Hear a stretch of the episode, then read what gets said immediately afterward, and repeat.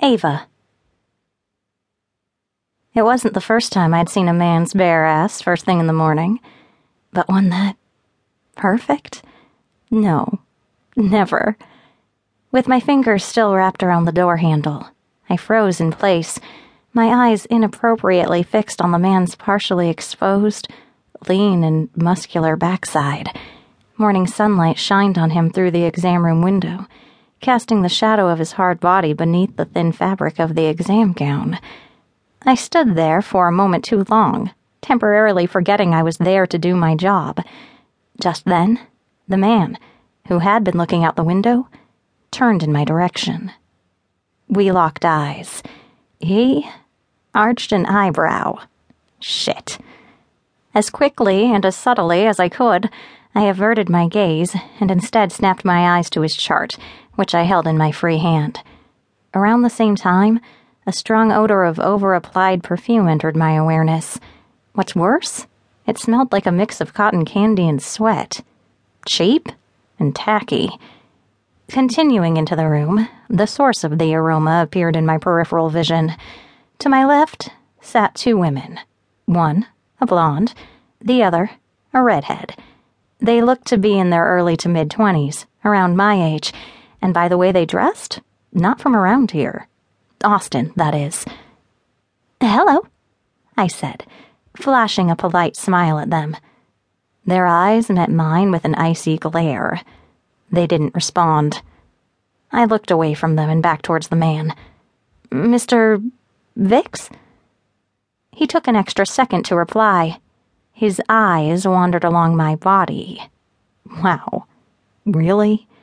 At last, he nodded and looked at me. Dyson, he said. The door to the exam room closed behind me with a hiss of the hydraulic swing arm. All right, I began, shaking my head a bit. Dyson, Dr. Wilcox will be in in just a moment. In the meantime, I need to check your vital signs. Dyson walked towards me and stopped about a foot or so away. Should I disrobe? I blinked. Clearing my throat, I stammered a response. Um, no, that won't be necessary. He winked at me. Another time, then. This had to be a joke. I straightened my spine and nodded in the direction of the exam table. Have a seat, Mr. Vix. But instead of walking towards the table, the man looked at me again. It's Dyson. Right, my apologies. Have a seat. Dyson. The thin tissue paper covering the length of the table crinkled and crackled as he sat down on it. Dyson swung his legs casually over the side and hooked his hands along the padded edge. Composing myself, I spent the next few minutes getting his vital signs without any further interruptions.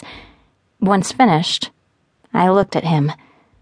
Dyson, I need to draw some blood for the tests we're required to take. Do needles bother you? My eyes locked on his. They were a shade of blue that I'd never seen before. Bluish gray, like steel. He reached up and slid his fingers through his dirty blonde hair. Nope. He replied with an easy shrug. Don't bother me at all. From behind, I sensed the two women watching our exchange. Their silence was the only clue I needed that they were more than just friends with him. A couple of minutes later, I'd finished drawing his blood. Only one thing remained before Dr. Wilcox would come in and conduct the full exam. I walked to the other side of the exam room, picked up a urine sample cup, and made my way back towards him, extending it in his direction. One corner of his mouth turned upward in a deviant curl. Wordless, he eased off the exam table, took it from me, and passed by on the way to the restroom, next to the entrance of the exam room. My head moved on a swivel while he walked. Dyson made no effort to cinch up the back of his exam gown.